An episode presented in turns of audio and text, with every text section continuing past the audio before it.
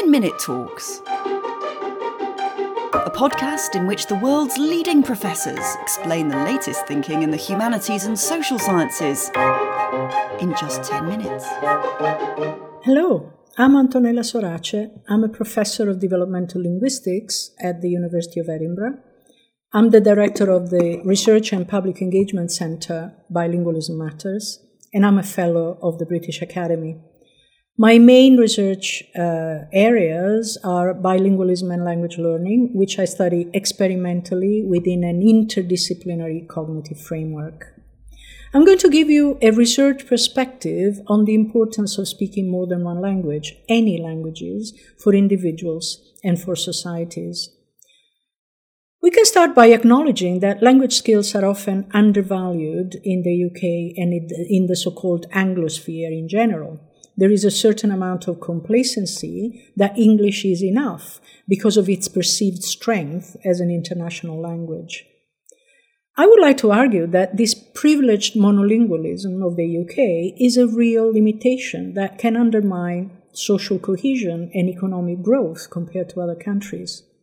Language skills can not only enable people to communicate freely with partners around the globe in their languages and understand local cultures, these points are perhaps obvious to many people.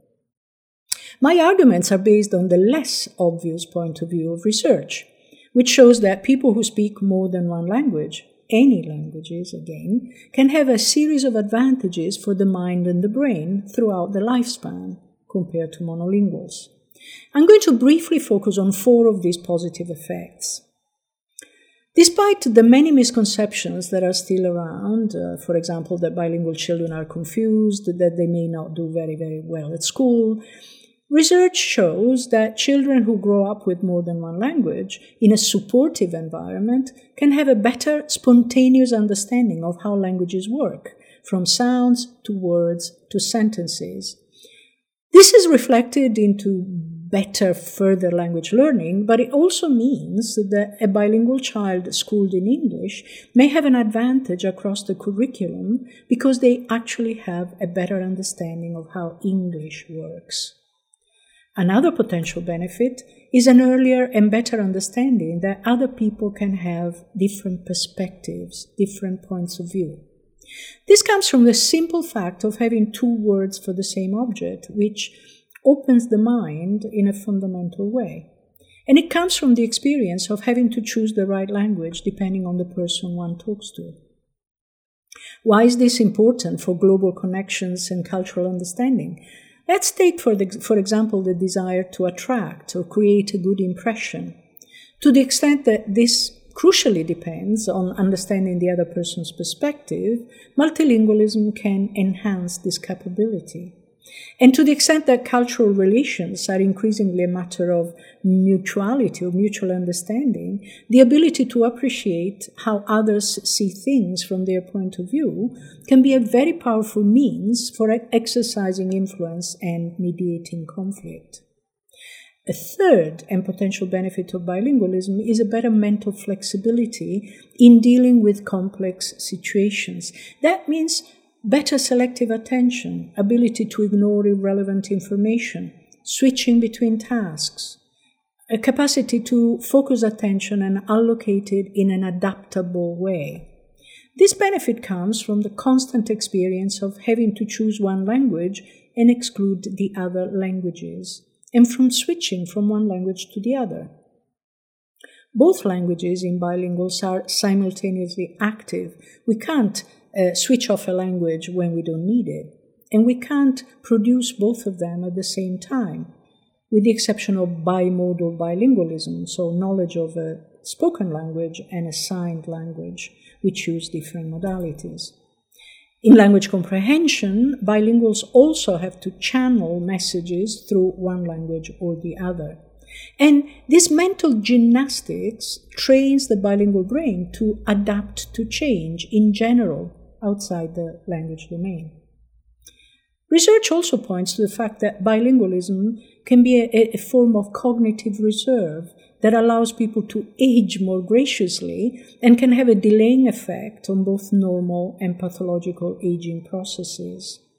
even though this is not the only type of experience that can have these effects. Are these potential benefits found in all bilinguals and in all bilingual contexts? The answer is no, because bilingualism is not an either or dimension, but rather a continuum shaped by many linguistic, cognitive, and social factors. However, when there is a difference between bilinguals and monolinguals, this difference is generally in favor of bilinguals. Are the benefits only found in simultaneous bilinguals who learn two languages together from birth or early childhood?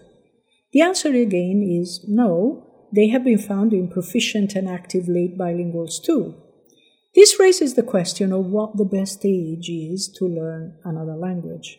Many people think it's more difficult, if not impossible, to learn another language as well as uh, as a child when you're an adult. But current research shows a different picture. It shows that adults can reach very high levels of proficiency in a second or third language, similar in many ways to the competence of a native speaker. There is much individual variation among adult second language learners. Uh, many adults may not reach these high proficiency levels because they don't need to, or because they don't have optimal conditions for hearing and practicing the language. In fact, one of the crucial factors may be availability of time. Children have a less busy life, uh, a much longer time scale for future improvement. Uh, this may be the main reason why children seem to be better language learners than adults. However, research shows that children are very sensitive to general attitudes about particular languages. They're much more willing to learn and speak another, another language when that is seen as a positive asset within a community. So we can't just assume that children are like sponges and the younger the better. We have to provide children with plenty of input in a positive environment for learning in families, in schools, and more generally in society. Research also shows that being bilingual is definitely not the same as being the sum of two monolinguals learning a second language is influenced by the native language, but it also changes the native language in linguistically selective and predictable ways. This is what emerges from research on the phenomena going under the umbrella term of attrition. Languages in contact affect each other, both in the same individual brain and in multilingual communities. Unfortunately, however, bilinguals are often tested and evaluated on the basis of monolingual parameters, both in educational and in health settings. And language change is often regarded as language contamination or language decline. The broad generalization, based on research on the benefits of bilingualism, is that it's the fact of having more than one language that matters, regardless of which languages. This should be an incentive for speakers of indigenous minority languages to use their language and speak it to their children. For migrant families to speak, to continue to speak their languages at home with an awareness that this is beneficial to their children's linguistic and social integration. More generally, it should be an incentive to regard multilingualism as a framework to preserve the richness of cultural diversity as an investment for life that can enrich countries and their citizens. Let's not forget that languages are disappearing at a very fast rate around the globe. We're losing about one language every two to three weeks. In this century alone, the number of languages will be halved. The survival of many languages depends on intergenerational transmission, which means parents speaking the language to their children, often in a situation of bilingualism with the majority language. Let's also remember that bilingualism can bring challenges as well as benefits for children, for families, for educators. But the better we understand their challenges, the better we can find solutions and we can create positive environments for multilingualism to thrive and for the benefits to emerge. However, there are still many misconceptions about the nature of bilingualism. In addition to the old ones, so bilingual children are confused, they may have problems at school, adults can't reach, really learn another language well enough, some languages are worth learning and others aren't. we see some new misconceptions arising from misinterpretation of research. For example, the idea that bilingual children are more intelligent, or the idea that older bilinguals don't get dementia. This is not true. So, the combination of Brexit and the pandemic poses great challenges for languages and language learning. Languages are, are seen by many as not being priorities in schools compared to more important subjects. In addition, uh, we face increasing isolationism and xenophobic nationalism, which bring back negative attitudes towards other languages and their speakers. So, action is needed now more than ever before to put languages and language learning at the core of education, to regard proficiency in additional languages as a new kind of global literacy, and to plan more future opportunities for young people to immerse themselves in other languages and cultures. That's why it's important to bridge the gap between research and society and provide people with information that allows them to make better decisions about their families, students, patients, policies, and businesses. The center I direct, Bilingualism Matters, is contributing to this change. Uh, Bilingualism Matters trains students and researchers to communicate research in a clear way outside academia. It has numerous partnerships and outreach projects, both in the private and the public sector.